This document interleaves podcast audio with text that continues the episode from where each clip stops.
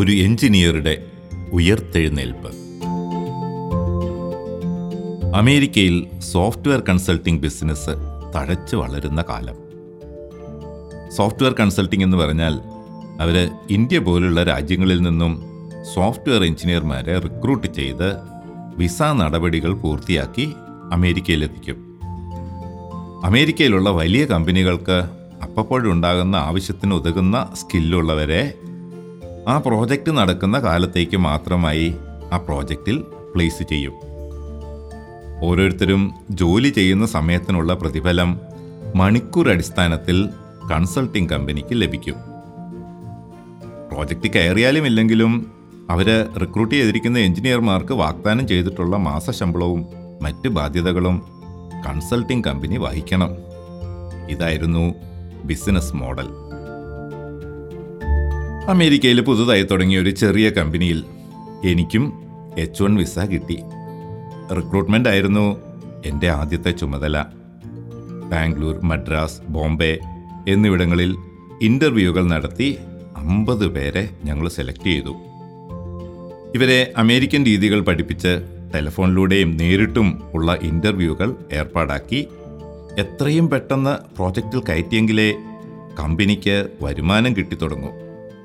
പക്ഷേ സായിപ്പിനെ കാണുമ്പോൾ കവാത്ത് മറക്കൂ എന്നത് പണ്ടു മുതലേ നമ്മുടെ രക്തത്തിലുണ്ടല്ലോ. അതുകൊണ്ട് ഇവരിൽ ഏറ്റവും മിടുക്കരെ വേണം വിസ പ്രോസസ്സ് ചെയ്ത് ആദ്യം അമേരിക്കയിലെത്തിക്കാൻ.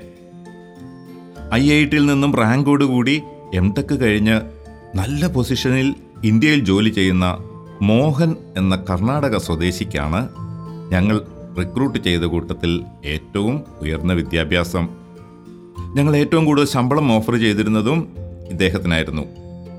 ഫസ്റ്റ് ബാച്ചിൽ തന്നെ ഞങ്ങൾ മോഹനെ അമേരിക്കയിലെത്തിച്ചു എല്ലാവർക്കും കമ്പനി ഗസ്റ്റ് ഹൗസിൽ താമസവും കൊടുത്തു.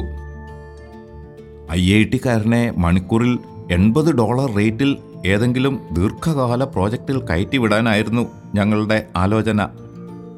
അതുകൊണ്ട് ഇദ്ദേഹം എത്തുന്നതിന് മുമ്പ് തന്നെ ഇദ്ദേഹത്തിന്റെ റെസ്യൂമെ അമ്പതോളം പ്രോജക്റ്റുകൾക്ക് അയച്ചു കൊടുത്തു. ദിവസവും ഒന്നും രണ്ടും എൻക്വയറി വരാൻ തുടങ്ങി. ഏതായാലും ആൾ അമേരിക്കയിലെത്തി രണ്ട് ദിവസം കൊണ്ട് അയാളുടെ ജെറ്റ് ലാഗൊക്കെ മാറി. അവിടുത്തെ ഓറിയന്റേഷൻ പരിപാടികൾ കഴിഞ്ഞ് ടെലിഫോൺ ഇന്റർവ്യൂവിന് മോഹനെ റെഡിയാക്കി ആദ്യത്തെ കോൾ വന്നു. ഒരു കമ്പനിയുടെ എച്ച് ആർ എക്സ്പെർട്ടാണ് അയാൾ മോഹനോട് ഒരു മണിക്കൂർ സംസാരിച്ചു. പക്ഷേ ഇന്റർവ്യൂ ഫെയിൽഡ് തുടർന്ന് നിരവധി ഇന്റർവ്യൂകൾ പക്ഷെ എല്ലാം ചീറ്റിപ്പോയി. മോഹന്റെ കൂടെ വന്നവരെല്ലാം ഓരോ പ്രോജക്റ്റിൽ കയറിയിട്ടും ഞങ്ങളുടെ മിടുമിടുക്കൻ ഇപ്പോഴും ബെഞ്ചിലാണ്. കമ്പനിക്ക് ഇയാൾ ബാധ്യത ഏറ്റിക്കൊണ്ടിരിക്കുന്നു. രണ്ട് മാസമായിട്ടും പെർഫോം ചെയ്യാത്തതിനാൽ ഇദ്ദേഹത്തെ നാട്ടിലേക്ക് തിരിച്ചയച്ച് കൂടുതൽ ബാധ്യതകൾ ഒഴിവാക്കാമെന്ന് ഞങ്ങൾ പരിഗണിച്ചു തുടങ്ങി. അപ്പോഴാണ് ഒരു റിക്രൂട്ടർ പറഞ്ഞ് ഞങ്ങൾ അറിയുന്നത് മോഹൻ സംസാരിക്കുമ്പോൾ എന്ന് പാമ്പ് ചീറ്റുന്ന പോലെ ഒരു ശബ്ദം വരുമത്രേ. പണിയൊക്കെ നന്നായി അറിയാമെങ്കിലും കമ്മ്യൂണിക്കേഷൻ പോരാത്തതിനാലാണ് അവർ മോഹനെ ജോലിക്കെടുക്കാത്തതെന്ന്. ഇതറിഞ്ഞതോടെ മോഹൻ വല്ലാതെ തളർന്നുപോയി. മോഹനുമായി ഞാൻ ഒരു കൗൺസിലിംഗ് നടത്തി. അപ്പോഴാണ് മോഹൻ പറയുന്നത് ഉറങ്ങുമ്പോൾ തള്ളവിരൽ വായി വെച്ചുകൊണ്ടാണത്രേ അവൻ പണ്ടും ഇപ്പോഴും ഉറങ്ങുന്നത്. ഇസ് എന്ന ശബ്ദം എപ്പോഴും വരില്ല. ടെൻഷൻ തോന്നുമ്പോൾ മാത്രമേ ആ ശബ്ദം വരികയുള്ളൂ.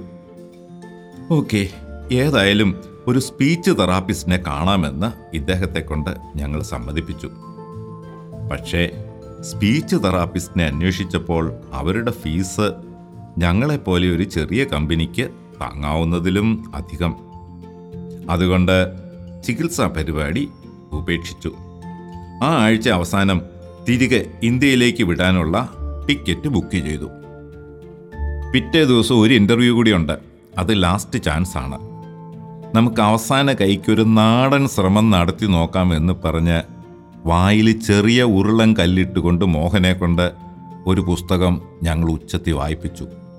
ഞങ്ങൾ നല്ല കേൾവിക്കാരായി ആത്മാർത്ഥമായി പ്രോത്സാഹിപ്പിച്ചുകൊണ്ടിരുന്നു. മണിക്കൂറുകളോളം മോഹൻ ഉച്ചത്തിൽ വായന തുടർന്നു. ഒടുവിൽ എപ്പോഴോ കിടന്നുറങ്ങി. രാത്രി ഞാൻ പോയി നോക്കി. മോഹൻ നല്ല ഉറക്കമാണ്. ഏതായാലും തള്ള വിരൽ വായിലിട്ടിട്ടില്ല. അത്രയെങ്കിലും സമാധാനം. പിറ്റേന്നും മോഹൻ ഉച്ചത്തിലുള്ള വായന തുടർന്നു. ഇന്റർവ്യൂവിന് ഫോൺ വന്നപ്പോൾ പേടിച്ച് പേടിച്ച് വന്ന് അവൻ ഫോൺ എടുത്തു. സംസാരിക്കാൻ തുടങ്ങിയപ്പോൾ അത്ഭുതം. ഒരു കുഴപ്പമില്ല നല്ല മണിമണിയായി പേശുന്നു. മോഹനെ അവർ എൺപത് ഡോളർ റേറ്റിൽ പ്രോജക്റ്റിലെടുത്തു മോഹന് പിന്നീട് ഗ്രീൻ കാർഡ് കിട്ടി. ഇപ്പോഴും അമേരിക്കയിൽ ജോലി തുടരുന്നു. അന്നത്തെ ആ ചെറിയ കമ്പനി ഇപ്പോൾ ആയിരത്തിലധികം ജോലിക്കാരുള്ള ഒരു മൾട്ടിനാഷണൽ കമ്പനിയായി കൊച്ചിയിലും അവരുടെ ഒരു ഓഫീസ് പ്രവർത്തിക്കുന്നുണ്ട്. എല്ലാം തീർന്നു എന്ന് കരുതിയ ഒരു ഘട്ടത്തിൽ നിന്നും നിശ്ചയദാർഢ്യവും കഠിന പരിശ്രമവും കൊണ്ട് മോഹൻ ഉയർത്തെഴുന്നേറ്റത് ചുറ്റുമുള്ളവരുടെ പ്രോത്സാഹനം കൊണ്ടുകൂടിയാണ്. ആരെങ്കിലും വീഴുന്നത് കണ്ണിൽപ്പെട്ടാൽ അവരെ പ്രോത്സാഹിപ്പിച്ച് ആ വീഴ്ചയിൽ നിന്നും എഴുന്നേൽക്കാൻ സഹായിക്കേണ്ടത് നമ്മുടെയും കൂടി കടമയാണ്. എന്നിരുന്നാലും വീണവനും കൂടി തോന്നണം ഒന്ന് എഴുന്നേൽക്കണമെന്ന്. പ്രിയപ്പെട്ടവരെ ഒരു എഞ്ചിനീയറുടെ ഉയർത്തെഴുന്നേൽപ്പ് ഈ കുറിപ്പ് എഴുതിയത് രണ്ടായിരത്തി പതിനൊന്ന് നവംബറിനാണ്. സസ്നേഹം George Kadankavil director Bethlehem matrimonial.